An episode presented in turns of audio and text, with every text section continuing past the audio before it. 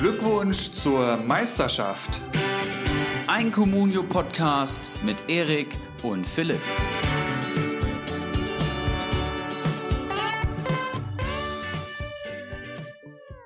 Wir stehen alle noch unter den Eindrücken dieser verrückten Fußballwoche. Allen voran natürlich des Torspektakels. Ericsson, ich freue mich, das Ganze mit dir zu analysieren. Wie hast du das Spiel gesehen? Interessiert mich natürlich. 11 zu 2 gestern gegen Austria Wien ist schon heftig. Fragen sich natürlich jetzt alle völlig berechtigt, ist der BVB jetzt der ganz große Meisterschaftskandidat? Ja, liebe Grüße aus dem Schwarzwald auch von meiner Seite. Ulrich, ich freue mich, dass du mich wieder anfunkst. Ja, äh, sehr schöner, sehr schöne, äh, sehr schöne Wortspielerei am Anfang. Ähm, 11 zu 2 war ziemlich happig und vor allem hat Nico Schulz getroffen. Mein neuer Superstar, mein absoluter, mein absoluter Top-Transfer bei Comunio, habe ich ja letzte Woche schon gesagt, dass ich mir den äh, gekauft habe und jetzt im Nachhinein dann beginne schön zu reden. Da bin ich sehr, sehr stark drinne. Und äh, ja, jetzt hat er genetzt und äh, Favre spielt Viererkette, also ich sehe da wieder Möglichkeiten. Wie hast du es denn gesehen? Denn auch schon ist, ist denn äh, der Marktwert schon explodiert? Ich habe das Spiel tatsächlich gar nicht gesehen. Äh, mein BVB-Spieler hat sich ja großzügigerweise jetzt anscheinend etwas schwerer am Knie verletzt. Fällt jetzt erstmal aus. Da auch gleich die Frage an dich. du verkaufen, ja oder nein? Der fällt 10 bis 15 Tage aus. Das ist dann Anfang September. Dann geht's wann los? Am 18. glaube ich. Ich gehe eigentlich davon aus, dass es länger dauern wird wie äh, 10 bis 15 Tage, wenn das am Knie ist, wo er letztes Jahr schon mal so Probleme hatte. Ja. Verkaufen, ja oder nein? Ja, Sagadus, äh, wenn er fit ist, für mich klar gesetzt und auch so das Innenverteidiger-Talent beim BVB. Aber ich glaube, es momentan gibt es jetzt bessere Aktien, zumal er fallen wird und dann kannst du ihn ja auch einfach ja. wieder kaufen, wenn er wieder fit ist, ne? Der ist halt auch schon krass am Fallen. Ähm, der ist jetzt bei 4,8. Ich hatte ihn mir für, ich weiß gar nicht, 6 irgendwas geholt. Ähm, hab halt noch ein gutes Angebot jetzt heute vorliegen mit 5 Millionen. Mhm. Also ich mache schon so 1,5 oder so minus, aber ich glaube, ich werde in den sauren Apfel beißen das Angebot gleich annehmen. Ähm, ja, so viel erstmal dazu. Ähm, ansonsten ist natürlich auch abseits dieses Spektakels BVB gegen Austria Wien äh, ein bisschen was passiert. Ähm, Was wir genau, schauen Philipp? drauf. Wir schauen drauf. Äh, ich würde sagen, wir fangen auch damit an. Ähm, wann hatten wir denn letzte Woche hier aufgenommen? Wir haben am Dienstag aufgenommen. Was war denn Mittwoch los? Da war Atlanta gegen PSG. Genau, wir erinnern uns. PSG weitergekommen. Das interessiert uns aus Comunio-Sicht jetzt nicht wirklich. Am Donnerstag dann Leipzig gegen Atletico Madrid. Hast du das Spiel gesehen das oder warst du da schon unterwegs? Nee, das habe ich, hab ich tatsächlich geschaut und äh, war ein sehr, sehr geiles Fußballspiel. Ähm, ja, man kann von Leipzig halten, was man möchte, aber äh, in so einem Spiel ist man dann auch einfach pro Leipzig und, und pro äh, deutsche Mannschaft im internationalen Wettbewerb. Und es war ein sehr, sehr geiles Spiel, ja. Und äh, Leipzig ist im Endeffekt ja wahrscheinlich verdient weitergekommen und hat mich doch sehr überrascht, muss ich sagen. Ja, auf jeden Fall. Ähm, sehe ich auch so. Ähm, positiv finde ich hervorzuheben ist, ist Olmo, der sich da, der, der den Vorzug vor einem Forsberg bekommen hat, erneut. Also ich habe eben mal geguckt bei Comunio. Der hat echt viele Startelf-Einsätze ähm, jetzt gehabt, seitdem er da im Winter gekommen ist. Also ich glaube, wir hatten das ja letzte Woche schon mal drauf. Ich glaube, Örmel, der Knusprige war es.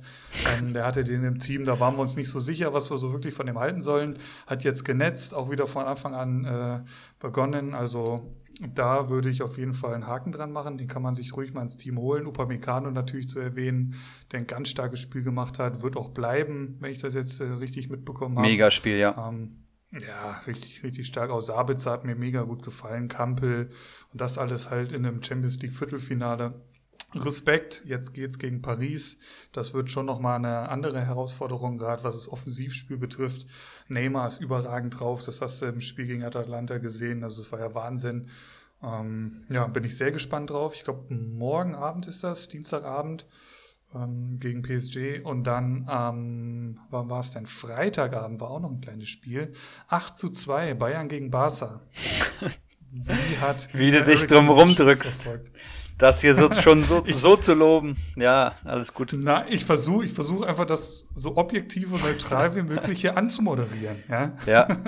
Nee, ähm, ja, ich habe das auch geschaut mit meiner Freundin, ähm, bevor wir dann zusammen in Urlaub gefahren sind, äh, als kleines Schmankerl, als Fußballschmankerl. Ich habe dann Bayern Barca angepriesen und dann hat meine Freundin auch gesagt, oh, das könnten wir ja mal schauen. Da war ich schon sehr, äh, mhm. ne, Hut ab und dann haben wir das auch geschaut.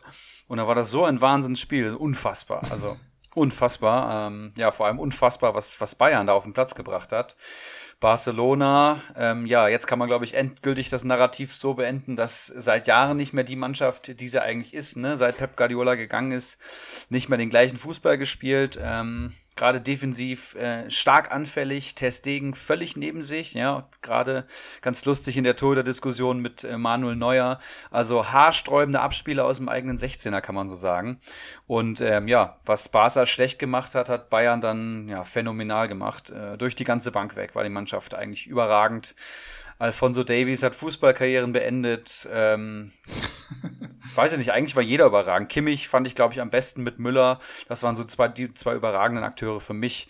Aber ähm, für mich war es nur ein neutrales Fußballspiel. Ich habe mich sehr gefreut. Was sagst du denn aus Bayern-Sicht dazu? Ja, es ist halt jetzt die Frage, ähm, kommt so ein Ergebnis zustande, weil Barca so unfassbar schlecht war oder München halt so unfassbar gut? Ähm, die Wahrheit wird irgendwo dazwischen drin liegen. Also Barca ist ja wirklich auseinandergefallen, vor allem in der zweiten Hälfte. Ähm, du hast Pep angesprochen. Ich frage mich dann auch, was, was denkt sich ein, ein, ein Pep Guardiola oder, oder ein Xavi und ein Jester, wenn die dieses Spiel gesehen haben zu Hause? Ähm, es ist einfach das, das Ergebnis totales Missmanagements bei Barca, das sich jetzt seit Jahren so hinzieht. Ähm, ich habe mal geguckt, die, die größten Transfers der letzten zwei Jahre waren das jetzt, glaube ich, zwei, drei Jahre. Da zählt Coutinho nehme ich noch rein. Coutinho, Dembele und Griezmann. Ah nee, und die Jong. Ähm, die haben zusammen diese vier 478 Millionen ähm, Euro gekostet. 478 Millionen für vier Spieler. Ähm, Coutinho, der Krank. dann nach seiner Einwechslung zwei Tore und eine Vorlage macht, äh, halt für Bayern auf der anderen Seite, der wurde ja. für 145 Millionen gekauft. Das ist unfassbar. Ähm, ein spannender Fakt noch, äh, die komplette Bayern Startelf hat nicht so viel gekostet wie Barca von Griezmann. Griezmann hat, lass mich gucken, 120 gekostet. So Krass, viel hat ja. die komplette Münchner Startelf nicht gekostet. Und das ist einfach, das hat nichts mehr mit dem Barcelona zu tun, wie wir das vor ein paar Jahren nochmal hier ähm, gesehen hatten unter Guardiola oder auch noch danach mit Neymar oder so. Was waren das für geile Spiele? Ähm, ja, dass die dann so auseinanderfallen, ist, ist echt krass. Mich hat es natürlich sehr gefreut. Bayern steht jetzt überragend da in der Champions League. Ähm, alle neun Spiele gewonnen, Torverhältnis von 39 zu 8. Ähm, Krank. Und jetzt geht's halt weiter gegen Lyon. Das ist natürlich eine Pflichtaufgabe. Das, das, das wird sich City natürlich auch gedacht haben, aber ich denke mal, Bayern wird das wohl hinkriegen in der aktuellen Form. Und dementsprechend ähm, stehen da die Zeichen ganz gut für ein Finale. Ja, eigentlich so viel dazu. Für mich auch Müller, ganz klar, bester Mann am Platz. Ähm, auch da wieder so viel ähm, geredet und die Leute hin und her geschoben. Also das ist echt unfassbar, der Typ. Zwei Tore, ich glaube auch wieder eine Vorlage, genau, zwei Tore, eine Vorlage, wie ähm, Kimmich hat es angesprochen, äh, ein Tor, eine Vorlage. Für mich auch Perisic, ganz starkes Spiel gemacht. Also da überlegt man ja mittlerweile auch schon laut, den doch zu kaufen nach den Spielen muss ich jetzt sagen, ähm, auf jeden Fall. Vielleicht ist es sogar der perfekte Backup. Ähm, Flick will vier Außenstürmer haben. Äh, Gnabry, Coman, Sané. Und warum nicht dann Perisic, der das ganz, ganz, ganz wichtige 2 zu 1 gemacht hat. Ähm, also das nach dem Eigentor von Alaba, das, das war ganz wichtig, sonst geht das Spiel auch nochmal in eine andere Richtung. Boateng, darüber redet keine Sau mehr, wie der den Suarez das Ding äh, vom Fuß noch spitzelt mit einer Ja, das war geil. Grätsche. Es ist in keinem Highlight-Video drin, aber das war so wichtig, sonst steht's da, ich weiß gar nicht, ob es da 1-0 noch stand oder 1-1 schon. Ähm, aber ja, von daher ähm, Bayern ganz, ganz stark. Davies natürlich auch noch zu äh, hervorzuheben. Aber ja, das, das, das Ergebnis ist natürlich viel zu hoch. Testegen Raben schwarzen Tag erwischt. Und die komplette Defensive ist ja, wenn du hier mal bei Sofascore guckst, die sind halt alle rot.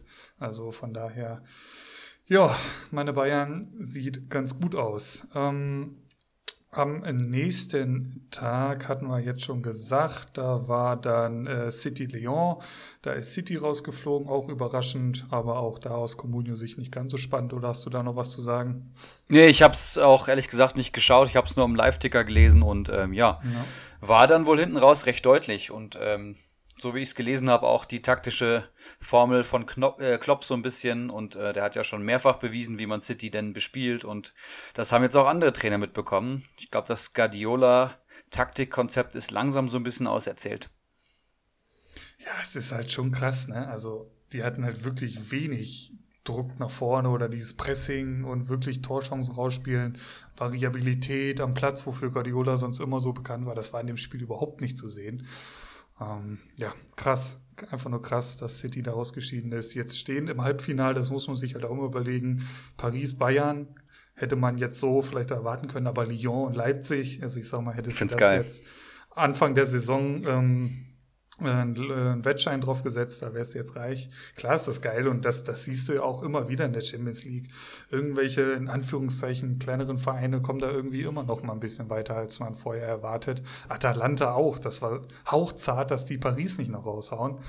Ähm, so viel zu Champions League, Europa League äh, müssen wir jetzt nicht so sehr thematisieren. Geht es da heute nicht eigentlich auch noch weiter? Tatsache, Inter gegen Schachtja Donetsk heute Abend noch.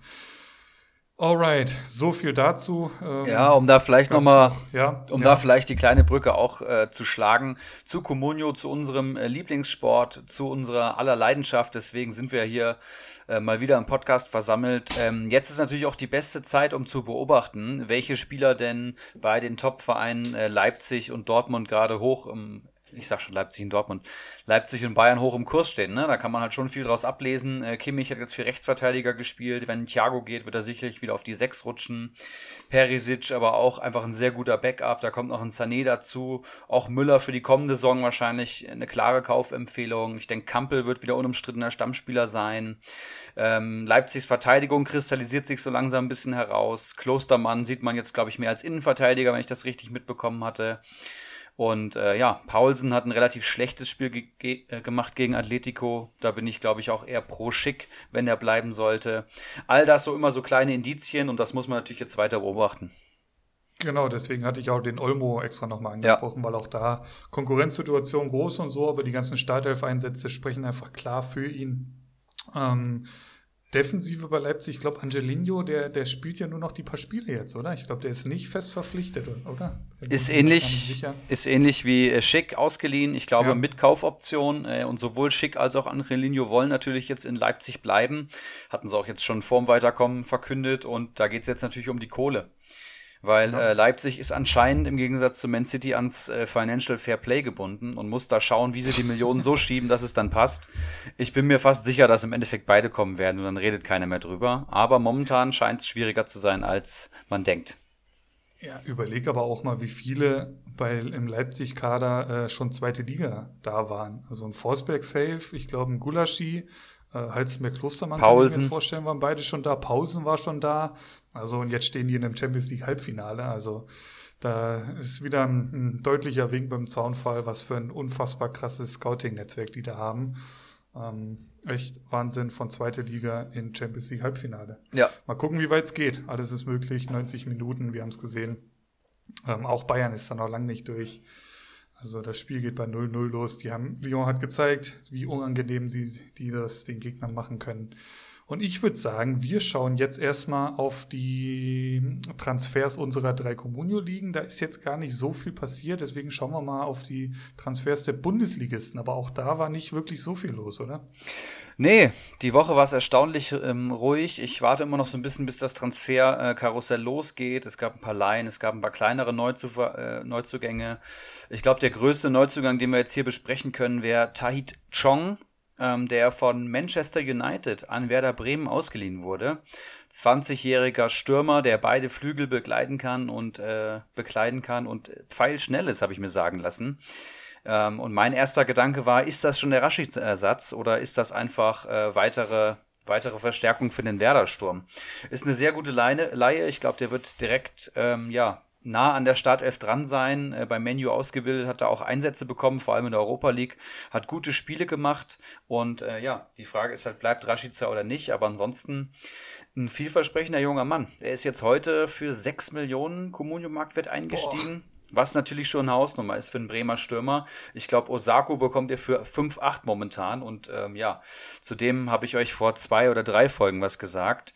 Ähm, ja, würdest du ihn jetzt für 6 Millionen holen, mal abseits davon, dass er steigt? Ja, also nur deswegen, dass er steigt. Ja. Also ich hatte auch mal geschaut, also der hat insgesamt letzte Saison ähm, 36 Minuten, 34 Minuten Premier League gespielt, in drei Einsätzen verteilt. Ähm, der ist 20 Jahre alt, also das, der ist älter wie Sancho, habe ich gerade mal geschaut. Und Sancho hat in dem Alter doch noch ein bisschen was anderes erlebt als äh, 34 Minuten Premier League. Ähm, von daher, ja, da kommt jetzt nicht der nächste, das nächste Megatalent, aber Meinst ähm, du? Klar. Ich glaube, sechs. Weiß ich nicht, so ein Setup, wir reden hier von Manchester United, das ist jetzt, die sind jetzt Dritter geworden in der Premier League, glaube ich. Also es ist jetzt auch nicht mehr das, was sie mal waren. Ich glaube auf jeden Fall ein sehr junger, vielversprechender Mann für Bremen und, und Bremen wird jetzt, ähm, ja, wahrscheinlich nicht nochmal so eine schlechte Saison spielen, prophezei ich jetzt hier einfach mal. Und da kann er, glaube ich, schon eine gute Rolle spielen. Also ich glaube, er kann sich auch bei Comunio lohnen, aber sechs Millionen, der wird jetzt bestimmt auf zehn steigen, würde ich mal sagen, locker. Ja. Und dann, dann ist er es einfach nicht wert, es auszuprobieren. Aber wir werden natürlich im Laufe der Saison ihn beobachten und wahrscheinlich auch öfters mal wieder über ihn sprechen. Halt gerade jetzt am Anfang ist es halt wirklich Finger davon lassen, wenn du ihn wirklich in dein Team holen willst, um, dass er spielt, weil der wird halt jetzt, wie du sagst, erstmal krass steigen, keine Ahnung, wie lange sowas geht, ein, zwei Wochen und dann würde halt wieder krass fallen und wo sich es dann wieder einpendelt, das kann man halt jetzt noch überhaupt nicht sagen und dann startet auch schon bald wieder die, die, die Bundesliga. Ja. Also erstmal abwarten und Testspiele abwarten, da, da kommen ja auch noch ein paar dazu jetzt in den nächsten Wochen, ähm, das genau beobachten, aber klar, für, für einen Marktwertgewinn ist das sowas natürlich Gold wert. Da hast ähm, du jetzt, keine Frage. da hast du jetzt ein sehr gutes Stichwort in den Raum geworfen, was mir direkt nochmal so einen kleinen Anlass gibt, hier nochmal ein paar generelle Strategien Strategien und Tipps äh, rauszuhauen. Da hatte ich ja letzte Woche schon mit, zu, mit begonnen. Und äh, Testspiele sind natürlich ein großes Thema bei Bundesligisten. Ähm, ich glaube, fast alle, bis auf Leipzig und Bayern, sind jetzt in die Saisonvorbereitung richtig reingestartet und haben jetzt eigentlich auf wöchentlicher Basis, teilweise sogar mehr, mehrere in der Woche äh, Testspiele, ja, wo einfach Formationen getestet werden, wo Spieler getestet werden, und ja, die kann man sich gut anschauen bei ligainsider.de zum Beispiel oder bei kicker.de. Man kann sich die Aufstellungen anschauen und äh, schauen, ob deine Jungs dann eben gespielt haben. Machst du das regelmäßig? Du, da hau ich gleich mal äh, einen Tipp hinterher. Ähm, ja, ich mache das regelmäßig, ähm, sehr intensiv sogar aktuell. Und da kann ich euch, äh, ja, der gute alte Tipp der Woche hieß es, glaube ich, früher mal. Äh, längere Podcast-Hörer werden Stimmt. sich erinnern. Ähm, wir zwei hatten da ja so ein bisschen auch mit rumgespielt. Bei Liga Insider kann man ähm, Nutzern folgen äh, und dann kriegst du immer Push-Nachrichten, wenn der irgendwo irgendwas kommentiert hat. Und in dem Zuge bin ich da auf einen jungen Kerl gestoßen, der ähm, sich die Testspiele anschaut und wirklich aufs Allerkleinste detailliert ähm, analysiert und, und niederschreibt. Oh, wow. Und wirklich zu jedem, jedem einzelnen Spieler schreibt, äh, wie hat er sich so verhalten, welche Formation wurde gespielt, war bei Hoffenheim zum Beispiel total interessant, wie die dann unter äh, dem neuen Trainer gespielt haben. Und zwar heißt der junge Mann Konstantin. Also ihr müsst Konstantin bei Liga Insider gucken. Der, der, der hat äh, unter seinen Beiträgen, unter den Testspielen schon weit über 200 äh, Likes und sowas. Also den, den kann man kaum übersehen.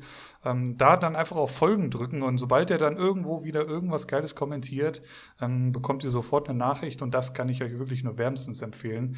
Wenn ihr einmal so eine Analyse gelesen habt, wollt ihr ähm, jedes, äh, jedes Testspiel da äh, so ausgearbeitet bekommen. Ähm, deswegen Props an ihn. Und äh, mein Tipp der Woche, Konstantin bei Liga Insider. Hab ich. Hast, kennst du den? Hast du das mal gesehen? Ich habe tatsächlich äh, dem sein Dortmund-Post jetzt unter dem 11.2 komplett durchgelesen, weil ich natürlich Nico Schulz habe und Mukoku. Und äh, Nico Schulz ist ja praktisch schon der beste äh, Linksverteidiger der Liga und das äh, will ich natürlich auch von anderen bestätigt bekommen. Jetzt lese ich das hier einfach mal vor. Schulz lief sehr hoch an und im Vergleich zu Passlack aus Halbzeit 1 deutlich präsenter, hat ein paar ordentliche Flanken geschlagen, aber gerade bei einem solchen Gegner, der defensiv so schwach steht, hätte ich mir fast noch mehr offensiv dran gewünscht. Seinen Treffer zähle ich jetzt nicht unbedingt dazu, da es ein klarer Torwartfehler war. Normalerweise wäre der Ball einfach nur auf den Mann gegangen. Ja, das ist ja frech. Konstantin, ja frech ähm, viele sagen jetzt Gotteslästerung, aber ähm, ja, ich sehe da auch viel Positives. Aber Spaß beiseite. Ich habe den Post gesehen und ähm, als du es gerade gesagt hast, habe ich geschaut, ob der von Konstantin war und er war von Konstantin. Und ich habe jetzt direkt mal auf Folgen geklickt. Sehr, sehr gut. Sehr, sehr geile Analyse. 301 Likes hat dieser Beitrag, also wirklich zu jedem Spieler. Und die haben irgendwie mit, keine Ahnung, 22 Spieler oder so, die werden einmal komplett durchgewechselt haben, dann zum Schluss noch ein kleines Fazit. Und oben, äh, wie haben sie Formationen gespielt. Und das wirklich zu vielen ähm, Testspielen. Also bei Hoffenheim habe ich ihn schon gesehen und äh, ich glaube, bei Freiburg hat er auch schon ein bisschen was gemacht. Also wirklich Respekt da in die, die Richtung. Und ähm, so viel zu Liga Insider. Ja, und ähm, genau, Testspiele nochmal so ein wichtiges Thema. Ähm, klar, kann man da jetzt den nächsten, äh, das nächste Top-Talent, das in der Bundesliga durchstartet, sehen. Aber lasst euch gesagt sein und alle, die vielleicht schon ja noch nicht so viele Testspiele und Bundesliga-Saisons mitgemacht haben, wer in den Testspielen gut kickt und da vielleicht mal 10, 15 Tore erzielt, das kommt nämlich immer vor, dass Mr. X, den vorher noch keiner kannte, in den Testspielen komplett durchdreht. Bundesliga-Alltag ist noch was völlig anderes. Das heißt, bewertet diese äh, Testspiele nicht so hoch und auch wenn da Formationen getestet werden, wo euer Spieler dann auf einmal an der Startelf steht und ähm, trifft zweimal. Das heißt im Endeffekt nicht viel für ähm, den Bundesliga-Alltag. Es wird einfach jeder mal reingeworfen. In den Trainingslagern sind ja auch viele junge Talente dann immer dabei, die sich bei der ersten Mannschaft empfehlen können. Die dürfen sich natürlich dann auch zeigen, ohne dass das letztendlich ja Auswirkungen auf Comunio hat, sage ich mal. Also es ist alles mit Vorsicht zu genießen. Es ist meistens schon ein sehr guter Indikator und ähm, oftmals geben die Trainer dann auch so kleine Interviews, Spielfeldinterviews äh, nach den Spielen und da kann man dann schon viel rauslesen. Also wenn jetzt ein Trainer Mr. X fünfmal lobt in vier Testspielen, dann ist das schon ein sehr gutes Zeichen, dass er zumindest mal ähm, zum Kader gehören wird, zum engeren Kader gehören wird oder ja, eh schon Stammspieler ist. Ja, hau doch mal raus anhand eines Beispiels. Du hast doch den Mokuku. Wie hat er sich entwickelt die letzte Woche? Oder, oder hast du ihn schon verscherbelt? Nee, ähm, genau. Ich habe ihn gehalten tatsächlich. Ähm, ich habe ihn ja okay. damals für 14,8 gekauft. Äh, wurde da so ein bisschen belächelt, hatte ich das Gefühl auch von dir. Aber im Endeffekt alles richtig gemacht, Philipp. Ich habe mir noch zwei, drei Meinungen abgeholt. Ich hatte schon ein 15,8 Angebot, also schon eine Million äh, Gewinn hätte ich damit gemacht. Habe ihn jetzt nochmal zwei Tage gehalten und ich muss sagen, der Mann steigt ständig weiter. Also es ist eigentlich unfassbar. Der ist mit 160.000 am 7.7.2020 eingestiegen. Ähm, das ist jetzt über einen Monat her und der Mann ist jetzt heute 16,47 Millionen wert. Tendenz steigend. Jeden zweiten Tag ähm, steigt er nur leicht oder ähm, ja, hält seinen Marktwert und dann explodiert er wieder und geht in einer Nacht über eine Million hoch. Das ist jetzt schon drei oder vier Mal passiert. Und ich muss halt rechtzeitig den Absprung schaffen. Aber das sicherlich schon mal ein sehr guter Transfer entbehrt natürlich jeg jeglicher Communio-Realität, weil er ja erst ab äh, November sp spielberechtigt ist. Das muss man ja auch nochmal sagen. Aber ähm, ja, das ist wie im Aktienmarkt, ne? Schön, hoch, ja, schön hochgetrieben und dann fallen gelassen das ist halt, sowas wird es wahrscheinlich in der Form auch noch nicht gegeben haben, weil normalerweise steigen Spieler ja, keine Ahnung, wie jetzt mit dieser Chong mit 6 Millionen ein und dann, dann geht ab die Luzi. Aber irgendwie mit 180.000 oder 160.000 einzusteigen und einen Monat später bei 16 Millionen zu sein, das ist, da bist du nur noch Handelsware. Das, das kann man, glaube ich, so sagen. Ja, es ist halt, ist halt schon der Wahnsinn. Aber äh, 2 Millionen Gewinn habe ich jetzt schon nahezu safe und mal schauen, was halt noch geht. Ja. Ja, ja, Jetzt ist jetzt so, so hast du es auf jeden Fall sehr entspannt. Ähm, ja, wie gesagt, in den ähm, Transfermärkten unserer Ligen ist natürlich auch hier und da was los gewesen, aber da wollen wir jetzt nicht in jeder Liga äh, so ein bisschen durchrushen. Ähm, bevor wir zum eigentlichen Hauptthema der heutigen Folge kommen, ähm, gibt es sonst noch irgendwas zu besprechen? Hast du noch irgendwas auf dem Zettel? Ähm, ich bin natürlich gerade im Urlaub, ich hatte es, glaube ich, letzte Woche auch gesagt, habe da äh, tatsächlich auch sehr gute Tipps bekommen von einem unserer Hörer, Philipp. Ähm, mhm. Ich habe ja gedroppt, dass ich nach Freiburg fahren werde und in den Schwarzwald. Und einer unserer geliebten Stammhörer, äh, Yannick heißt er, glaube ich, ähm, hat mir mhm. direkt geschrieben, denn der kommt hier aus der Gegend, ist hier aufgewachsen und äh, hat mir eine Menge gute Tipps rausgehauen, die ich natürlich alle befolgt habe und das war Gold wert. Also richtig, richtig geil und äh, tausend Dank, ja. Ja, geil. Ähm, das hört sich ja nicht schlecht an. Ähm, bevor wir jetzt zu den Kaderbewertungen kommen, einen Namen müssen wir auf jeden Fall noch kurz besprechen. Äh, Luca Waldschmidt hat die Bundesliga verlassen. Ich glaube, Benfica wurde es letztendlich, ne?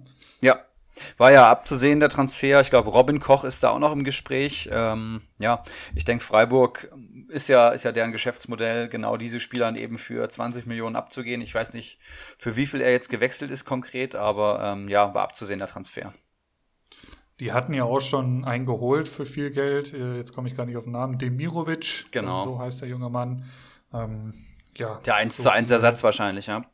Richtig, richtig. Ähm, so viel da aus deiner Hut. Das ist ja da in der Gegend, Freiburg. ähm, ansonsten noch ein alter Bekannter, mehr oder weniger Kilian, ist zu Mainz gewechselt. Den kennt man ja noch aus Paderborn. Ja. Ansonsten ist da eigentlich nichts Erwähnenwertes dabei. Und wir starten in die ersten Kaderbewertungen dieses Jahres, würde ich sagen. Sehr gerne. Es hat sich ja jetzt ja. Äh, angekündigt, ähm, in Folge 45 erstmal natürlich wieder gedroppt, dass wir die Kaderbewertung machen. Jetzt ist 48 und jetzt fangen wir auch wirklich an. Wir haben jetzt hier knapp über zwei Wochen transferiert. Und es war im Vorfeld auch schwierig zu finden, ähm, also es war schwierig, die Kader zu finden, die wir jetzt schon bewerten können, Philipp, ne? Absolut. Ähm, Gerade eben, weil halt natürlich noch nicht so viele Manager so weit sind, dass wir sagen können, jetzt können wir ja auch eine vernünftige Bewertung abgeben. Ähm, deswegen haben wir uns einfach mal ein bisschen die Tabellen angeschaut. Wer hat schon einen hohen Mannschaftswert? Ähm, und selbst das hat ja nichts zu bedeuten. Wenn da irgendwie äh, nur zwei, drei Spieler drin sind, dann macht das natürlich wenig Sinn. Deswegen haben wir uns jetzt auf drei Manager erstmal geeinigt, die schon ja relativ weit sind. Ähm, aus jeder Liga einer ist es tatsächlich geworden. Ja. Ähm, und wir starten in Liga 1, würde ich sagen, mit dem guten Flutschfinger. Gerne. Ähm, ein langjähriges Mitglied ähm, der stärksten Communio-Liga der Welt. Saisonziel können wir jetzt auch wieder vorlesen. Da mussten wir noch ein, äh, ein, bisschen dran arbeiten und er hat sich auch sehr bedeckt gehalten mit den Zielen. Du hast die parat. Lies mal kurz vor, bitte. Ja, Saisonziel ist der Nichtabstieg und äh, das war's auch schon. Also mehr Informationen habe ich nicht bekommen vom guten Flutschfinger. Ich habe ihm heute äh, Morgen eine WhatsApp geschrieben, dass wir ihn gerne heute Abend äh, thematisieren würden und da kam nur das zurück. Also der Mann plant ganz klar gegen einen Abstieg. Der weiß, wie stark die Liga geworden ist und bekommt das anscheinend auch zu spüren. Und ja, ganz klar nicht Abstieg. Kein Meistertipp, kein Kostümtipp, keine Communio Players to Watch, keine Enttäuschung der Saison, keine Überraschung der Saison. Ja, der Micha, der ist schon relativ weit in den Planungen. Du hast gesagt, Mannschaftswert 33,76 Millionen. Damit äh, stand heute 17.8. derjenige mit dem höchsten Mannschaftswert. Und wir wollen einfach gerne mal in den Kader reinschauen. Es gibt natürlich wieder Ibra und Uli-Punkte zu jedem Kader und einen schönen Durchschnittspunktewert. Aber man muss jetzt auch gleich schon mal sagen, desto näher man ähm, an den Saisonstart heranrückt, desto kritischer werden wir natürlich werden. Ne? Das heißt, jetzt kann man noch sehr viel machen. Hat man jetzt gute Spieler im Kader, kann sich das natürlich noch ändern, aber wenn man jetzt schon was Gutes drin hat, ist das schon mal eine gute, ähm, gute Herangehensweise. Wenn du eine Woche vor Start noch nichts Gutes drin hast, dann müssen wir natürlich kritisch ins Gericht gehen, nur um das so ein bisschen einzuordnen. Ich verlese einfach mal die elf Spieler, die er aktuell in seinem Kader hat. Und zwar sind das Neuer, Albrecht, Jakobsen, Pavard, Tar, Wendt, Vargas, Hofmann, Massimo, Brünlasen und Schiplock. Ähm, also auch da waren jetzt Namen dabei, die, ich sag mal, unter 200.000 sind. Ähm, aktueller Mannschaftswert 33,7 bekomme ich angezeigt. Ähm, auf den ersten Blick unangefochtene Stammspieler sehe ich da Neuer, Pavard und Vargas. Ähm, Dahinter ein, ein Tar, Wendt, auch ein Hofmann von Gladbach. Ähm, Tar und Wendt haben ihre Stammplätze verloren äh, und beide starke Konkurrenz auf ihren Positionen. Da muss man erstmal schauen.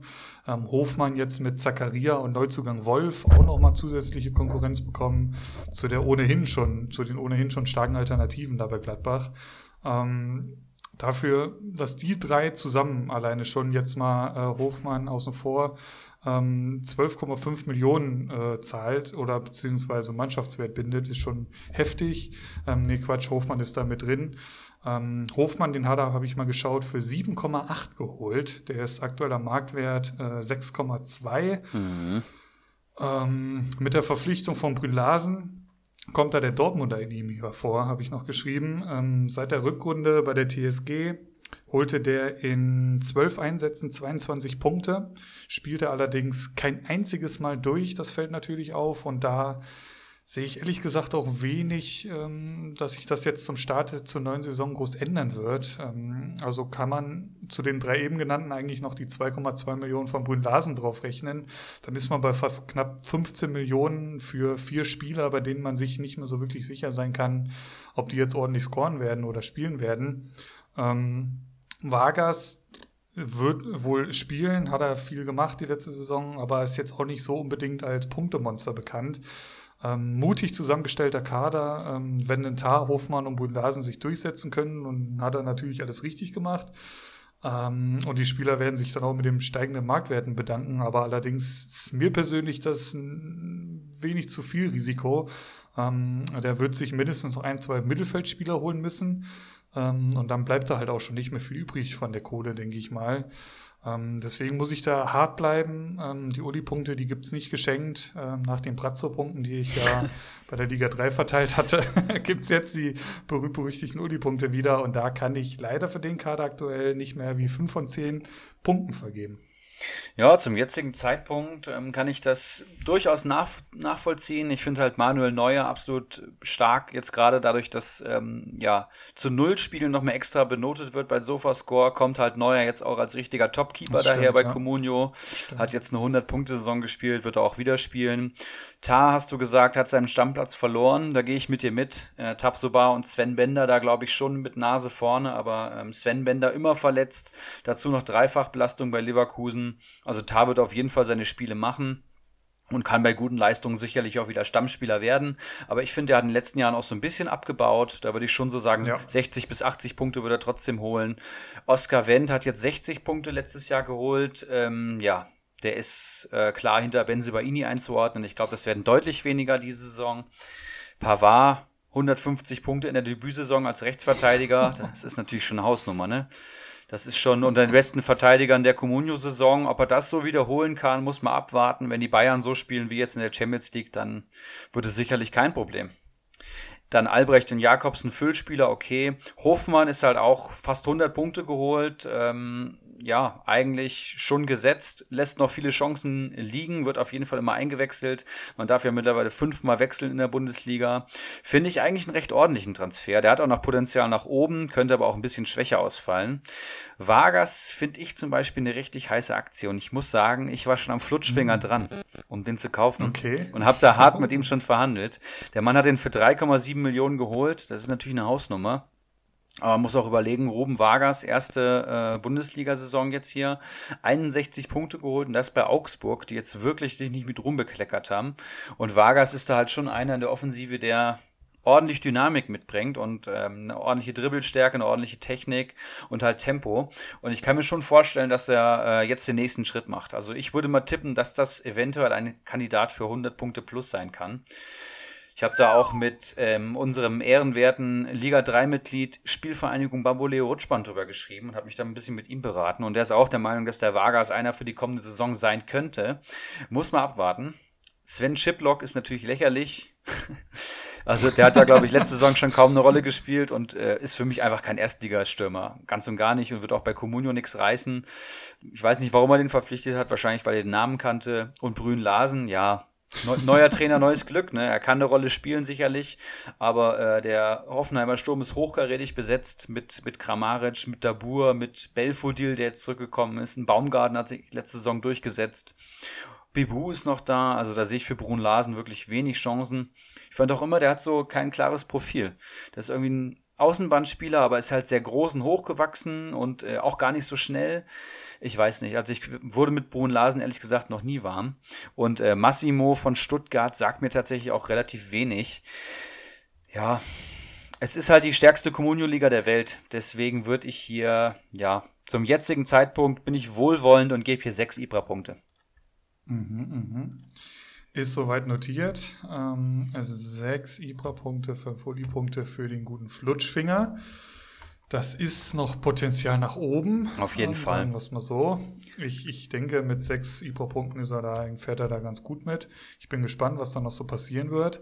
Ähm, und ich würde sagen, wir schauen auf den nächsten Kader. Sehr gerne. Der nächste Kader ist äh, ein ganz besonderer Kader, den ich jetzt hier gerne vorstellen würde, äh, werde, wenn ich umlogge. Es handelt sich nämlich um den Kader meines Podcast-Kollegen Ulrich H. Ja, und das hier als zweite Kaderbewertung der Saison. Denn, das muss man auch so sagen, der Ulrich H. ist extrem fleißig am Transfermarkt in Liga 2.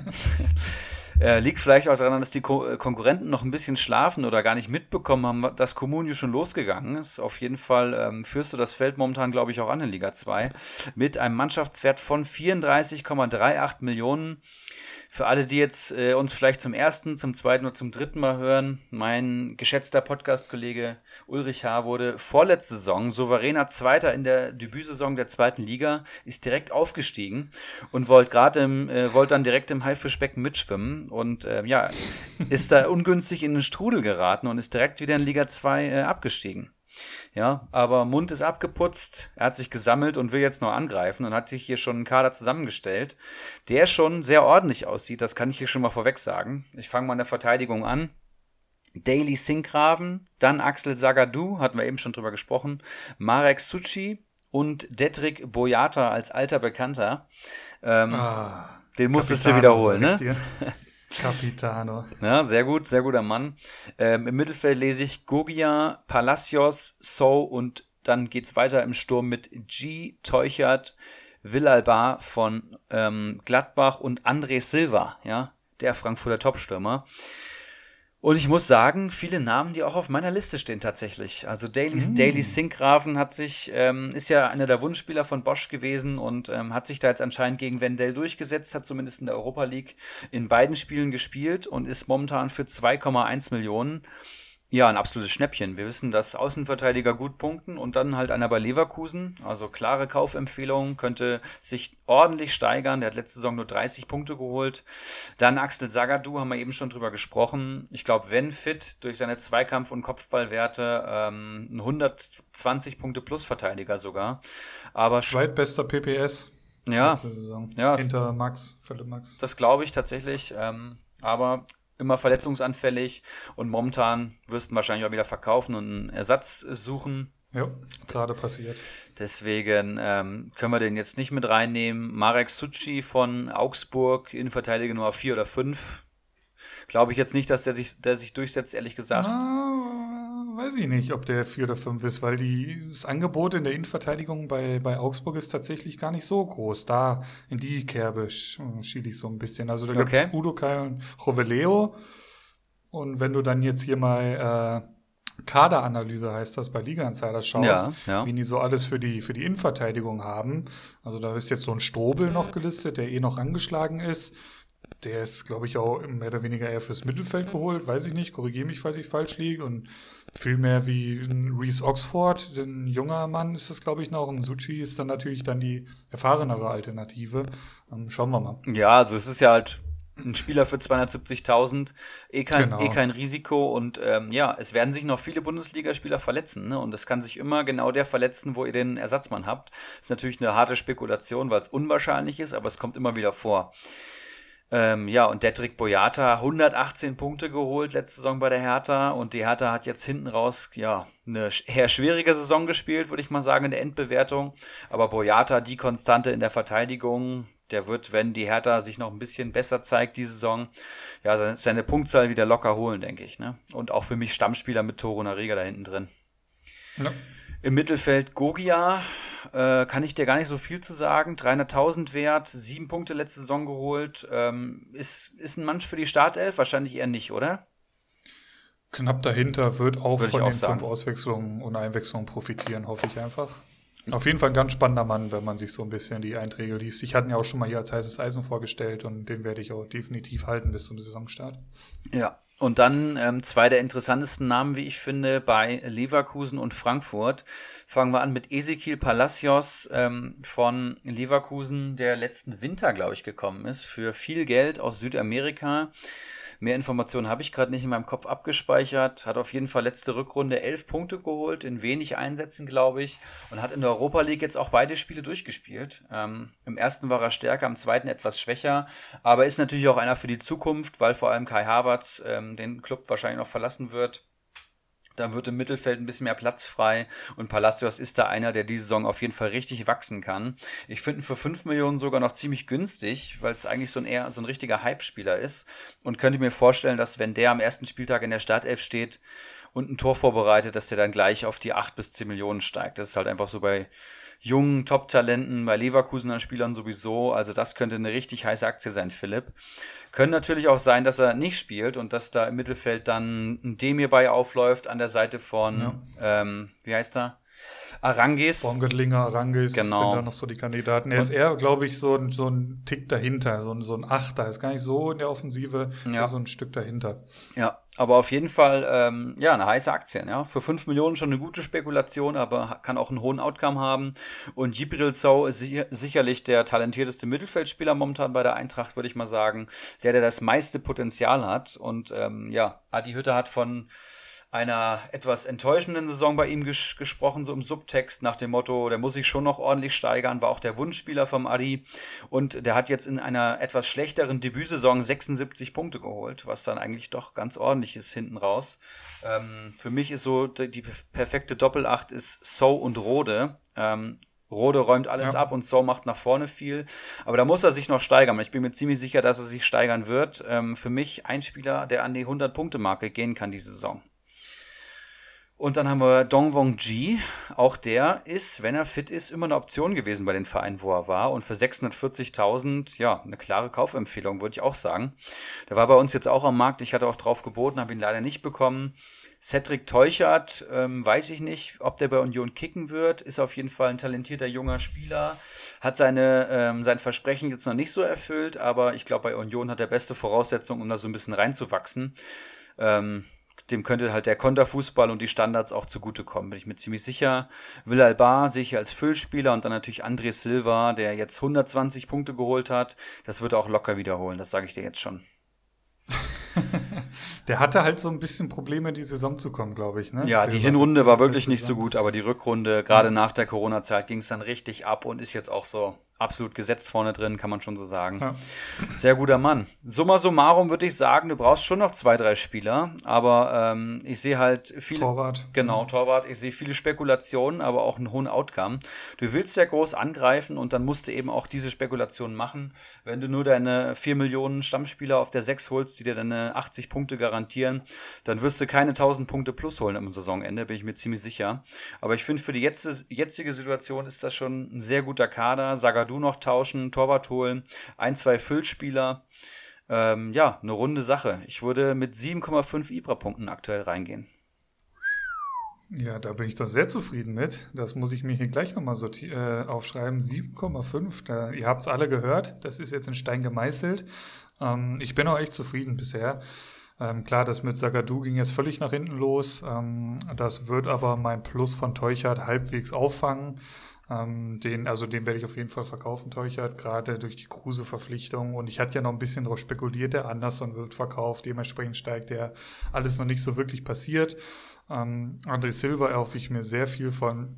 Hast du auch schon gesagt, so, und dann genau, habe ich halt auch viele Spekulationen. So ein Yi, der wird jetzt, kam heute die Meldung, Quaison auf dem Weg in die Premier League, was weiß ich, da wird der nochmal von profitieren. Gogia ist eine Spekulation, Suchi ähm, das sind, was, ich halt aus, aus der letzten Saison vor allem gelernt habe, ist, dass man, und das hast du auch immer wieder gesagt, also wirklich eine Achse von wirklich unangefochtenen Stammspielern braucht. Ist geil, ja. Ähm, und da habe ich jetzt vor allem mit Boyata und da, da lese ich auch ein Palacios, erzähle ich damit rein. Sau wird viele Einsätze bekommen, wenn man sich die Historie der letzten Saison anschaut. Ein André Silva wird spielen. So, und damit habe ich eigentlich schon wirklich gutes Gerüst.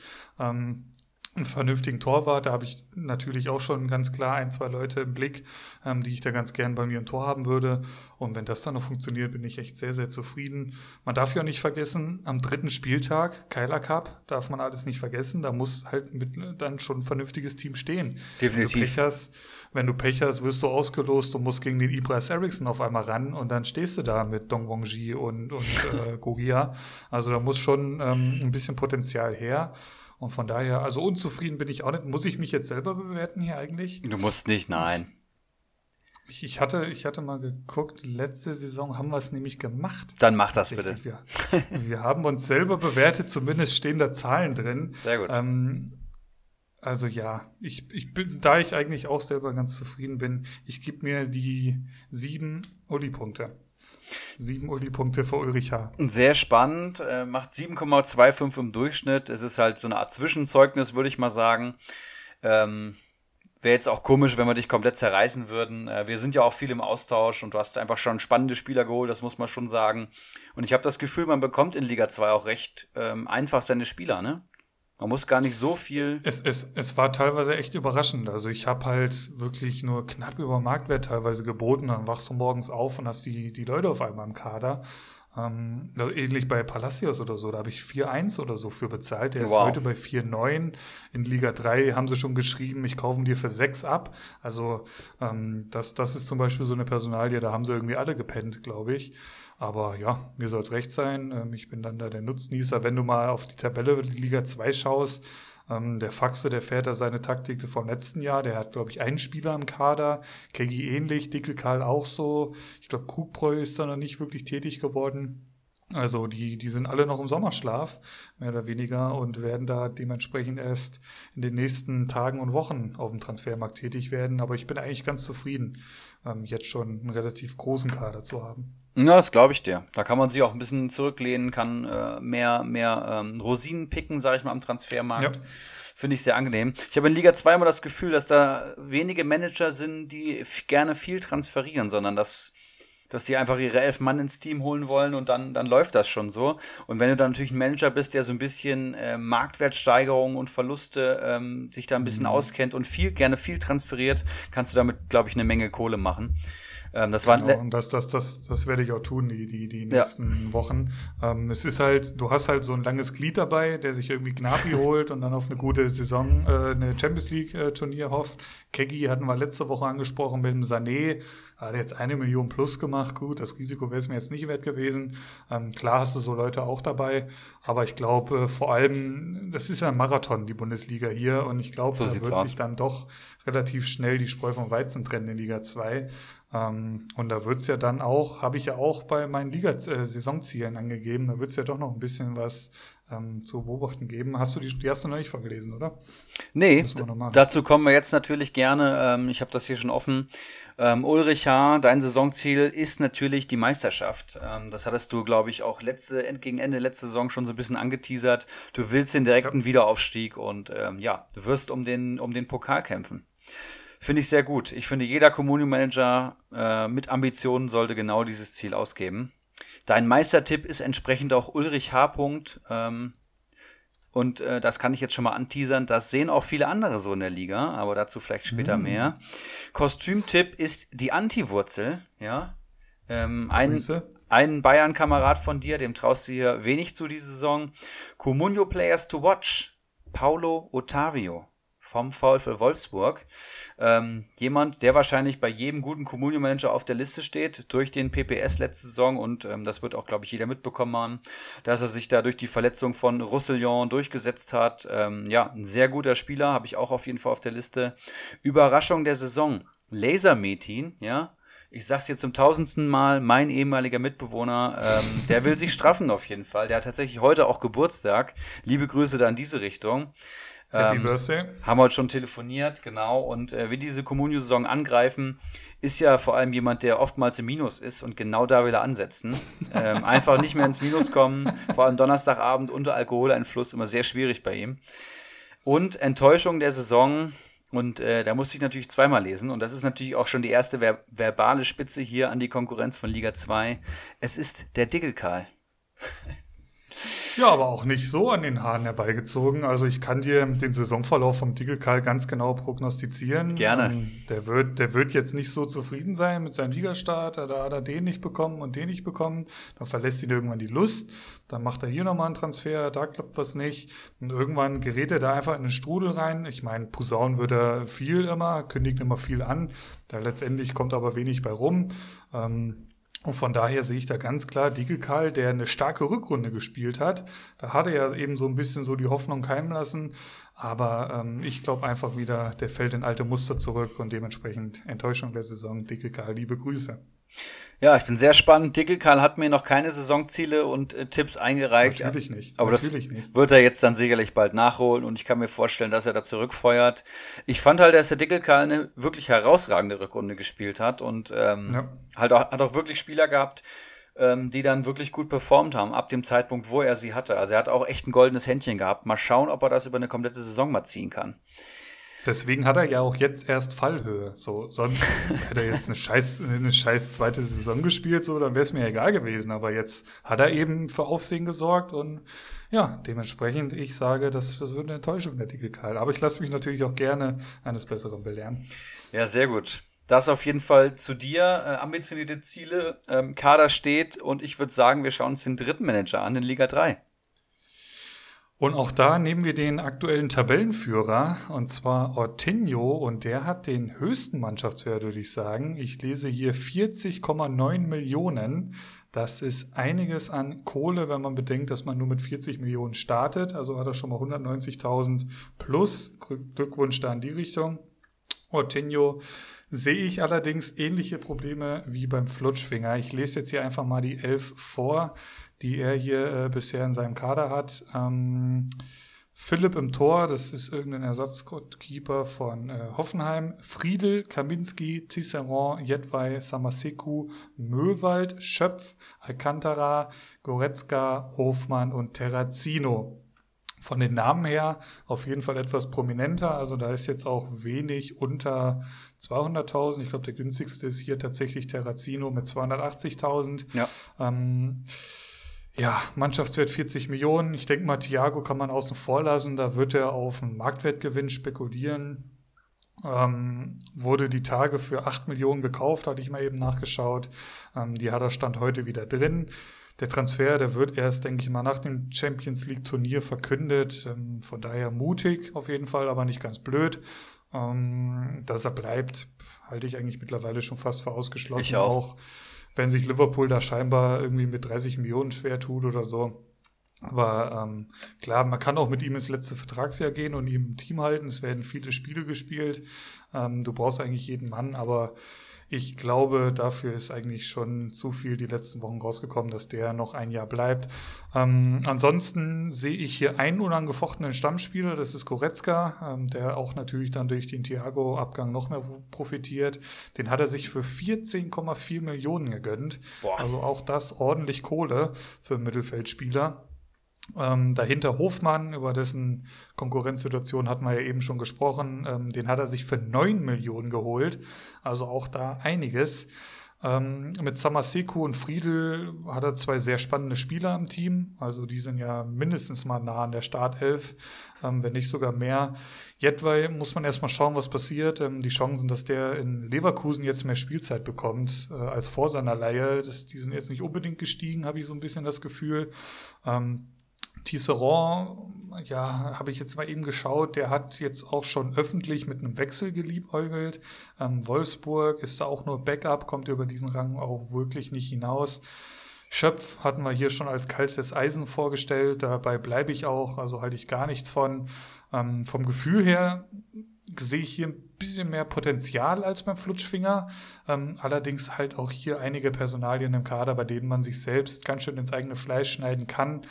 Ähm, geht man allerdings davon aus, dass Thiago mit einem wenig Plus verkauft wird, kann er auch da wieder mit ein paar guten Transfers, ähm, der hatte zum Beispiel, habe ich auch gesehen, diesen Nianzu, Nianzu, den Bayern sich geholt hatte, den hat er für 11 Millionen geholt und wieder für 13 verkauft. Also der ist auch sehr aktiv am Markt. Sehr gut. Ähm, sowas ähnliches wird er mit Thiago auch vorhaben. Dementsprechend ist da schon ein bisschen Know-how äh, vorhanden.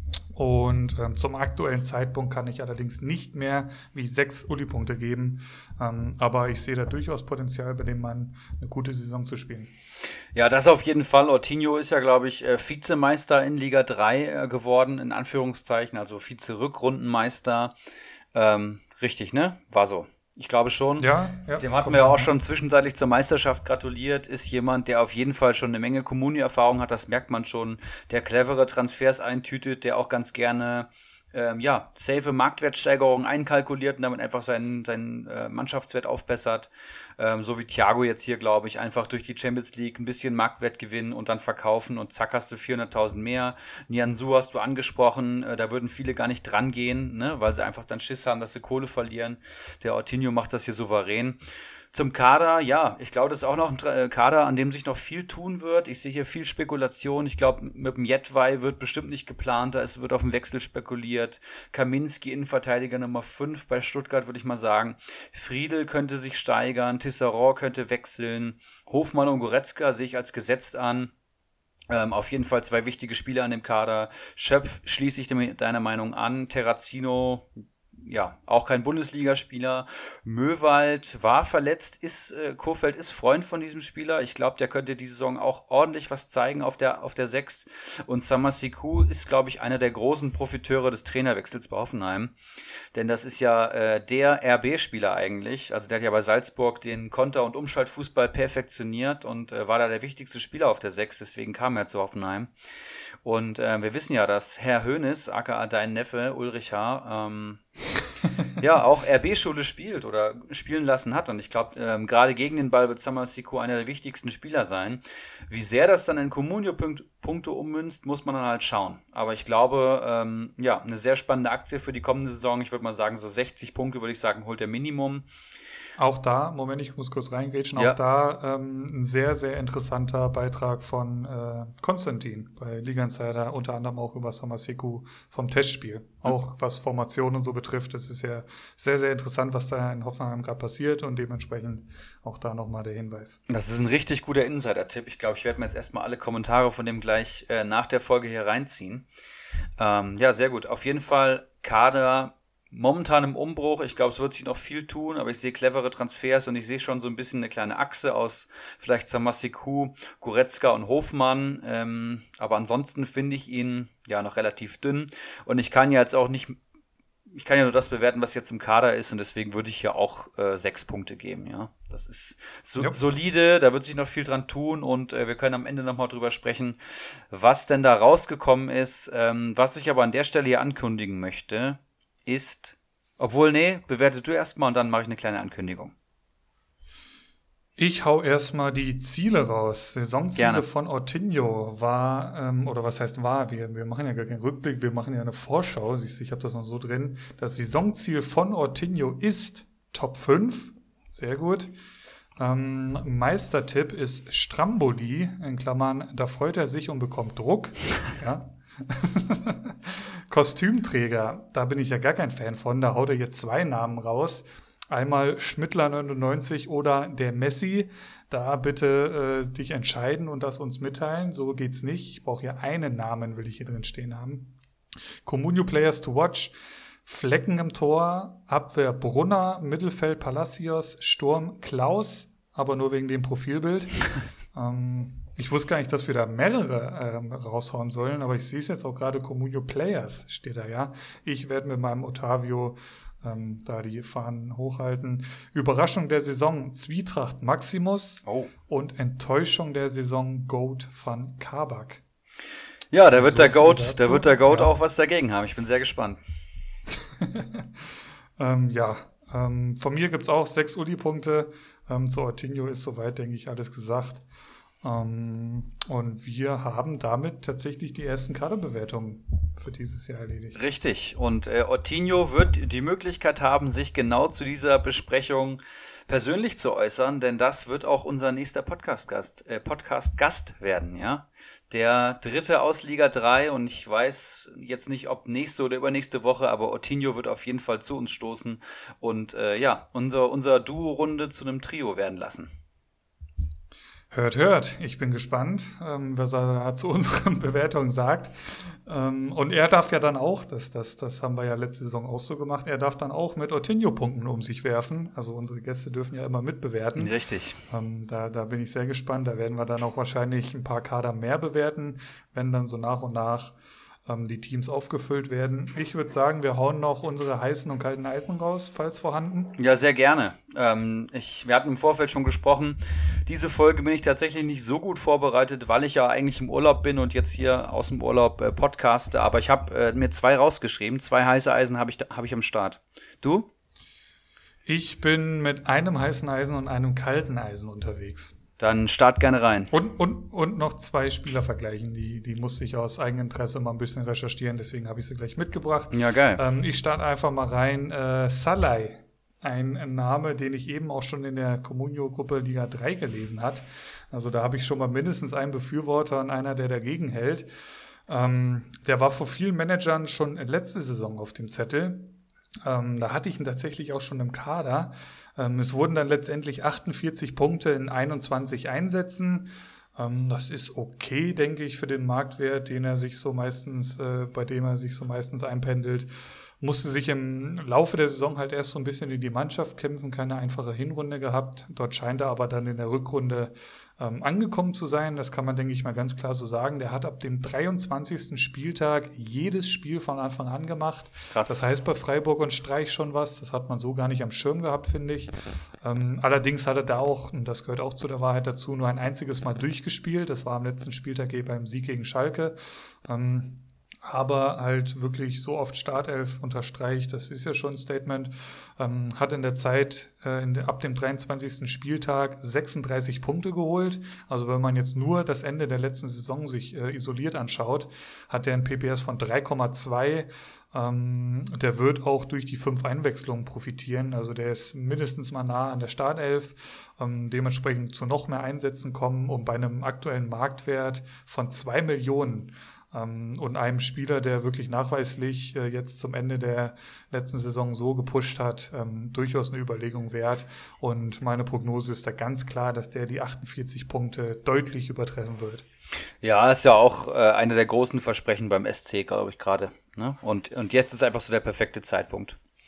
Ja, denke ich auch. Ja, und ich habe ja auch schon angekündigt, dass ich meine heißen Eisen, also meine absoluten Wunschspieler erst nennen kann, wenn sie in unserer Liga auch vergeben sind. Und einen davon konnte ich mir dann jetzt selber sichern. Es ist äh, Pierre Kunde Malong vom FSV Mainz 05 den ich, glaube ich, letzte Saison bestimmt viermal als heißes Eisen äh, auserkoren hatte. Mittlerweile 25 Jahre alt und er ist ja damals von Atletico Madrid gekommen.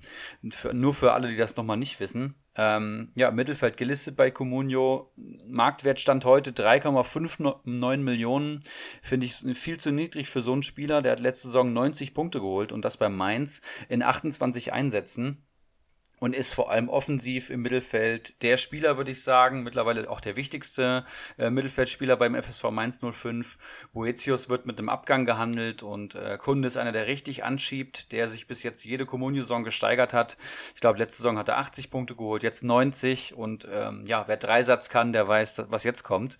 Ich bin mir ziemlich sicher, dass er die 100 Punkte knacken wird. Ich habe ähm, ja knapp eine Million über Marktwert bezahlt, also über viereinhalb Millionen, aber ich bin mir sicher, dass das wert ist. Der wird halt die Standards auch teilweise wieder übernehmen aus dem Halbfeld, ist extrem bullig, ist extrem durchsetzungsstark und hat vor allem einen schönen Distanzschuss. Auch das ist immer gut bei Comunio. Wurde vom Trainer jetzt so ein bisschen angemahnt, dass er defensiv noch zulegen muss, also dass noch durchaus Verbesserungspotenzial da ist. Aber ich glaube, wenn er das in den Griff bekommt, dann wird das die Saison, wo er richtig aufdreht und wo er dann auch ja, bei anderen Clubs von mir aus aus England und Spanien dann im Gespräch sein wird. Und ich glaube, das wird seine letzte Bundesliga-Saison. Ja, unter Bayer Lorzer ist das halt so ein Ding äh, in Mainz, aber ich denke auch, der wird wieder seine, seine Punkte holen. Ob es 90 werden, weiß ich nicht, ehrlich gesagt. Locker. Ich, ich, ich halt von dem nichts. Also dementsprechend, also nicht von, von Kunde, sondern von Bayer Lorzer und dementsprechend auch seine Art Fußball zu spielen. Und ich glaube, Mainz wird damit Probleme bekommen. Ähm, ob das Kunde dann äh, Punkte technisch auffangen kann, das werden wir ja jetzt hautnah miterleben dürfen, wenn du ihn im Kader hast. Richtig. Ich bin da sehr gespannt drauf. Ähm, ansonsten natürlich, die, die Historie spricht da ganz klar für ihn. Ähm, wie es jetzt äh, demnächst dann da so aussieht, das wird sich zeigen. Äh, mein kaltes Eisen ist äh, auch ein Leverkusener. Ähm, und zwar ist es Lukas Alario, Nummer zwei äh, was die Stürmer betrifft in Leverkusen auch kein schlechter, wenn man sich so ein bisschen die nackten Zahlen anschaut. Ähm, der hat 24 Einsätze gehabt, der hat sieben Tore geschossen, drei Vorlagen. Allerdings, und da kommen wir halt auch bei zum, zum eigentlichen Problem von Alario, nur in Anführungszeichen elfmal Startelf. Ähm, Glaube auch nicht wirklich dran, dass der jetzt ein großer Profiteur von, von einem Harvards-Abgang werden kann. Ähm, die klare Nummer eins ist halt eben Volland und da der eine lange Zeit sogar verletzt war, also über mehrere Spieltage hinweg letzte Saison und selbst da wurde dann Harvards in die Spitze gestellt anstatt Alario. Ähm, also auch das wird ja seine Gründe haben aber auch da kam er halt immer wieder rein, immer wieder für Unruhe gesorgt. Aber er ist halt einfach nicht der Stürmer, der jetzt unbedingt zum, zum Bosch-Fußball passt. Ähm, wenn man sich die Punktehistorie der letzten Saison anschaut, sieht man, ähm, dass auch er da eine direkte Torbeteiligung braucht, um zu punkten. Das ist einfach ein klassischer Strafraum-Stürmer. Und ja, für einen Anführungszeichen guten Einwechselspieler sind aktuell 4,4 Millionen hinzulegen viel zu viel. Dementsprechend ein kaltes Eisen meiner Meinung nach. Ja, sehr interessant. Ähm, ich persönlich finde Alario ganz gut. Ähm, ich finde Volland, ich bin, bin immer so ein bisschen am Volland kritisieren, aber ähm, eigentlich fehlt Leverkusen jetzt in den letzten Jahren so, so eine richtige Granate, finde ich, vorne drin. Ich, finde, ja. die lassen beide relativ viel liegen und ähm, ja, haben, haben natürlich klar ihre beiden Stärken. Volland natürlich viel umtriebiger, viel, viel spielstärker und, und Alario halt klassischer Verwerter, würde ich mal sagen. Machen ihre Sache eigentlich ganz gut, aber ich finde momentan auch zu teuer, würde ich mitgehen. Ja. Mein zweites heißes Eisen ist Daischwan Redan von Hertha BSC.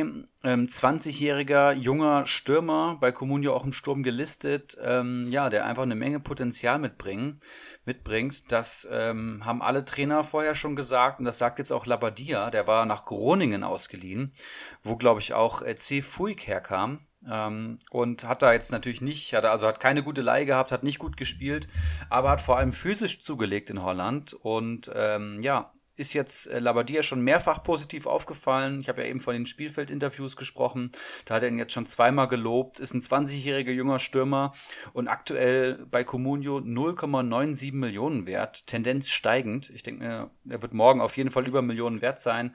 Schlagt jetzt noch zu, wo er günstig ist. Ist bestimmt einer, der einen ähm, der, wenn er so weiterspielt in der Vorbereitung, in den ersten fünf Transfers, äh, ich sag schon Transfers, Einwechslungen am Saisonstart äh, drin sein könnte. Da auch auf jeden Fall die Testspiele beobachten. Alright, und ich habe noch zwei äh, Spielervergleiche mitgebracht, eben ähm, aus rein egoistischen Gründen. Ich wollte mal so ein bisschen schauen, wie sich so meine Spieler gegenüber den ähm, Top-Verpflichtungen der anderen so ein bisschen schlägt. Da ist mir zum Beispiel ein Duell aufgefallen, und zwar Boyata gegen Hinteregger. Ganz interessant. Äh, Hinteregger für 9 Millionen zum White Shark gewechselt. Boyata zu mir gekommen, ich glaube für 6,8 habe ich letztendlich bezahlt. Der ist heute bei 6,1. Hinteregger bei 7,8. Ähm, Punkte hat Boyata geholt 118, Hinteregger 135. Also beides sehr, sehr starke hm, äh, Punktelieferanten. Der Boyata hat 28 Einsätze gehabt, Hinteregger 31, macht ein PPS beim Berliner von 4,21 und beim Frankfurter 4,35. Also nimmt sich das gar nicht so viel. Ähm, jetzt habe ich mir hier noch ein paar Zahlen rausgeschrieben. Moment, wo ist es? Hier haben wir es. Startelf, Boyata 28, Hinteregger 30. Tore Boyata 4, Vorlagen 1. Hinteregger 8, Vorlagen 2. Mhm. Gelbe Karten haben beide 8 ähm, und eine rote Karte für Boyata. Hinteregger hatte keine rote Karte. So, im Angesichts der aktuellen Marktwerte 6,1 für Boyata, 7,8 für Hinteregger. Für wen würdest du dich entscheiden? Die PPS-Werte bitte nochmal. PPS der letzten Saison vom Boyata war 4,21 und Hinteregger 4,35. Ja. Ja, äh, ein sehr guter, sehr schwieriger Vergleich, wenn du mich fragst. Ich würde mir beide gerne ins Team holen. Ähm, White Shark hat, glaube ich, äh, Hinteregger im Kader und ich habe ihm auch schon gesagt, ich glaube nicht, dass ein Hinti nochmal ansatzweise so viele Kopfballtore erzielen wird wie diese äh, abgelaufene Bundesliga-Saison. Und das hat ihn ja natürlich enorm gepusht in den Punkten, ja. Das hat seinen PPS auch so hochgetrieben. Ähm, und ich gehe jetzt einfach mal davon aus, dass er vielleicht so vier Saisontore schießt. Ähm, das reduziert den PPS dann schon deutlich. Und äh, gerade in der Rückrunde und auch nach der Corona-Pause hat er nicht mehr die Leistung auf den Platz gebracht, die er davor auf den Platz gebracht hat. Ähm, hat dann auch viele Spiele gehabt mit 0, 1 und 2 Punkten, was für den Marktwert einfach viel zu wenig ist. Ich glaube, der wird sich diese Saison vielleicht so bei 80 Punkten einpendeln, unser Hinti. Vielleicht eine Tendenz nach oben, ähm, aber ist ja auch 1,6 Millionen teurer und Boyata ist halt gesetzt. Ich denke, dass die Hertha sowieso noch Potenzial nach oben hat. Er wird da einer der Profiteure sein. Er ist auch kopfballstark und hat vor allem höhere Durchschnittspunktzahlen. Also auch wenn es mal bei der Hertha schlecht läuft, einfach durch die Zweikampfwerte, wo er wirklich sehr, sehr gut ist, viele Kopfballduelle gewinnt er, holt er halt auch mal bei der Niederlage fünf Punkte und das ist halt das, was du brauchst in der Verteidigung. Also ich würde tatsächlich mit Boyata gehen. Ja, ich auch ganz klar. Ähm, äh, wenn man da mal so ein bisschen recherchiert und sich auch ein bisschen die Historie der letzten Saison anschaut, da ist Hinteregger hat halt auch immer wieder so ein paar Spiele drin, teilweise auch über mehrere Spieltage, wo er dann wirklich nur so ein, zwei Pünktchen mal holt. Dann hat er halt wieder die krassen Ausschläge und Boyata ist da wesentlich konstanter. Ähm, der hatte die ersten drei Spieltage gefehlt und ab dann ging es wirklich ab. Da ist natürlich auch da immer mal wieder einer, minus eins und so dabei, aber grundsätzlich ähm, ist das eine Wahnsinns-Durchschnittspunktzahl. Äh, ich bin sehr, sehr glücklich, ihn wieder in meinem Team zu haben. Ganz klarer Kapitän jetzt in dieser Saison für Ulrich H. Mein nächster Spielervergleich ähm, ist ähnlich spannend, wie ich finde, weil auch da ist es ein Duell zweier Manager der Liga 2 und zwar zwischen Ulrich H. und äh, wer war es denn? El Tumor war es, glaube ich. Ähm, André Silva gegen äh, Markus Thüram. André Silva kostet 9,2, Tyram 11,2. Ähm, Tyram 147 Punkte letzte Saison, Silva 120. Silva PPS 4,8, Tyram 4,7. Ähm, dann haben wir hier noch wieder die aufgeschriebenen Zahlen. Startelf, Silva 16, Tyram 28. Tore und Vorlagen, Silva 12 und 4, Tyram 10 und 7. Gelbe Karten, ähm, nicht ganz so wichtig, bei beiden relativ brav. Silva eine gelbe Karte, ähm, Tyram drei gelbe Karten.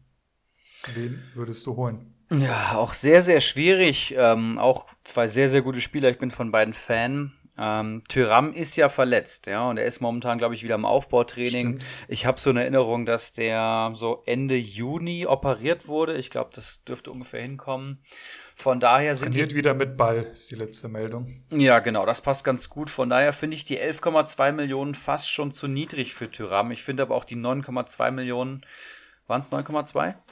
Ja, ja. Finde ich auch für Silva ehrlich gesagt zu niedrig. Äh, beides absolute Top-Stürmer für ihre Vereine. Ähm, beide Vereine, die gute, eine gute Bundesliga-Saison spielen werden. Äh, man muss sich überlegen, Tyram ist neu zu Gladbach gekommen mit einem neuen Trainer und hat fast 150 Kommunio-Punkte rausgehauen. Also ist eigentlich ein ganz klarer Topspieler, der nach den Sternen greift. Der wird bestimmt auch dann irgendwann mal zu einem richtigen Topverein wechseln.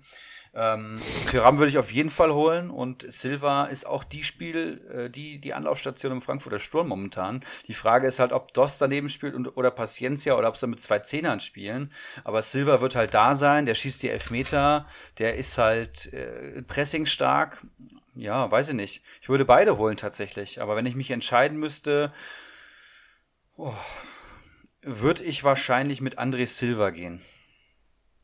Jo, deckt sich auch da mit äh, meiner Meinung ähm, dazu. Die Dreifachbelastung schon oft hier genannt, ähm, die Gladbach dann haben wird, das, das geht auch nicht spurlos dann an einem, an einem Tyram vorbei, der natürlich physisch brutal stark ist. Ähm, aber auch da eben, da das Angebot halt auch groß ist im Offensivbereich von Gladbach, wird er auch immer mal rotiert. Ähm, ja, aber ich wäre auch, ich bin ganz zufrieden mit Silver. Der, den, für den habe ich 11,8 hingelegt. Den wollte ich halt unbedingt. Ähm, die wird er auch im Laufe der Saison dann äh, sehr schnell wieder brechen ja, und knacken. Da bin ich, da bin ich mir ziemlich sicher. Ähm, ja, so viel dann zu meinem Wunschstürmer, den das, das hätte ich auch schon vor ein paar Wochen sagen können, wenn ich den haben will. Ähm, Soweit bin ich jetzt auch durch mit unseren Punkten. Hier kam gerade noch ein, noch ein Facebook-Eintrag, den ich noch kurz äh, bequatschen wollen würde. Ja. Ähm, an die, Ein an die Eintracht-Experten wurde hier sich nämlich gewandt ähm, sind heute mit einem neuen Team plus 20 Millionen in die Saison gestartet. Würde mich interessieren, wie ihr folgende Spieler in die Hinrunde, in der Hinrunde einschätzt. An die Eintracht-Experten. Dost und Da Costa, da würde ich dann dich ganz gerne nochmal bitten, dem Pascal zu helfen. Ja, ähm, Dost würde ich momentan sagen, die Nummer zwei äh, im Frankfurter Sturm, da Doppelspitze wohl gespielt wird. Ähm, ist Dost da auch gesetzt und ich hatte Dost letzte Rückrunde, der ist halt auch wenn er kein Tor erzielt, und das, das vermutet man gar nicht bei so einem klaren Abschlussstürmer, ähm, hat er auch gute Kommunio-Punktzahlen, weil er einfach auch viele Kopfballduelle gewinnt, weil er viel Kopfbälle ablegt. Das ist halt auch seine Funktion im Spielaufbau dann. Deswegen lohnt sich ein Doster tatsächlich trotzdem. Ich glaube, der wird eine gute Hinrunde spielen und wird auch wichtig werden für die Eintracht. Und äh, ja, Danny da Costa ist für mich der beste Rechtsverteidiger im Kader. Der ist ein bisschen in Ungnade gefallen letzte Saison. Ich weiß nicht warum. Äh, Almami Touré hat dann da viel gespielt. Offensiv hat Chandler gespielt. Aber für mich ist da Costa, wenn alles normal läuft, und der war auch einfach viel überspielt durch die ganz vielen äh, Europa League-Spiele und Vorbereitungsspiele, Quali-Spiele etc. Ähm, wenn der fit ist und ähm, ja, nicht, nicht Achtfachbelastung bei der Eintracht ist, dann ist das der Rechtsverteidiger und dann wird er auch wieder eine sehr gute Saison spielen. Ich glaube, der hatte vorletzte Saison hat er eine Wahnsinnssaison gespielt und auch der PPS der letzten Saison kann sich durchaus sehen lassen. Also bei mir persönlich steht Danny da Costa auf jeden Fall auf der Liste. Und wie du schon sagst, es gibt halt wirklich echt keinen Grund, warum der wirklich zum, zum, zum Dauerbrenner, zum Bankspieler wurde, oder? Also ja, der war auf jeden Fall überspielt. Ja, der hat ja auch deutlich nachgelassen, hat dann so ein bisschen die Dynamik dann auch gefehlt im letzten Drittel, weil du gemerkt hast, der Typ ist stehen platt. Deswegen hat dann da auch viel Touré gespielt, deswegen kam dann Chandler. Aber ich glaube, wenn halt alle fit sind und man hat dann eben nur ein Bundesligaspiel die Woche und nix Donnerstag, dann ist Danny der Costa der Man. Sagt dir Priedel von, ähm, von Bielefeld etwas? Leider nein. Sechser, wenn ich dir das so richtig sehe bei Liga Insider. Mehr weiß ich über den Typen aber auch nicht. Äh, Pascal geht es nämlich ganz genauso. Er kennt den auch nicht, er hat die zweite Liga nicht verfolgt. Können wir dir leider nicht weiterhelfen. Vielleicht äh, kommt da ja im Kommentarbereich dann noch irgendwer drauf zurück. Ich schaue äh, gerade mal. Pritel, ja, äh, letztes. Ich, ich hau noch kurz die Verkaufskandidaten ja. raus. Jetwei, Gerhard und Tisserand. Da, das können wir so unterschreiben, denke ich. Ja, Jetwei, wie gesagt, ist halt was, wo man auf den Wechsel spekulieren könnte. Tisserand ähnlich, aber ich glaube, die Tendenz geht auf jeden Fall zum Verkaufen. Pritel ist auf jeden Fall ein absolut gesetzter Sechser bei der Arminia. Ähm, 31 Spiele gemacht letzte Saison von 34, vier Tore erzielt, zehn gelbe Karten zeigt, glaube ich, so ein bisschen, was für ein Spielertyp er ist. Hat 107 Punkte in 31 Spielen geholt, macht ein PPS von 3,45 in Liga 2. Mhm. Und das halt beim Meister finde ich gar nicht so stark, aber Sechser sind jetzt auch nicht die, ist nicht die Position, also die klassischen Abräumer, die wirklich klar von Sofascore profitieren. Und wenn man bei Comstats immer schaut, sieht man ja auch, ähm, wie er im Vergleich zum Team performt. Und da würde er auf, ist er auf jeden Fall eher so durchschnittlich und performt auch ein bisschen unter. Also es ist jetzt bestimmt kein Mann für 100 Punkte. Ich glaube nicht, dass das wiederholen kann. Eher so 40 bis 60, würde ich mal sagen. Und 2,3 Millionen äh, Marktwert kann man, ja, kann man schon überlegen, holen. den zu verkaufen. So. Also er hat ihn ja schon, so Ach verstehe so. ich das. Ähm, er hat ihn schon ähm, und fragt sich jetzt, soll ich den verscherbeln oder nicht. Ja, also es ist 2,3 Millionen würde es da vielleicht auch andere Alternativen geben. Es ist halt ein Stammspieler, ähm, günstige Stammspieler, ja, immer mitnehmen. Ne? Also 2,3 Millionen sind kein Risiko. Erstes Spiel gegen die Eintracht wird es natürlich auf die Mütze geben, aber danach kann sich Bielefeld natürlich wieder aufrappeln. Du weißt, wie es ist. Ich würde ihn verkaufen. So, so, so viel äh, von mir. Du, du würdest ihn halten. Ja, aber ja. gegen die Eintracht nicht aufstellen. So, so rum.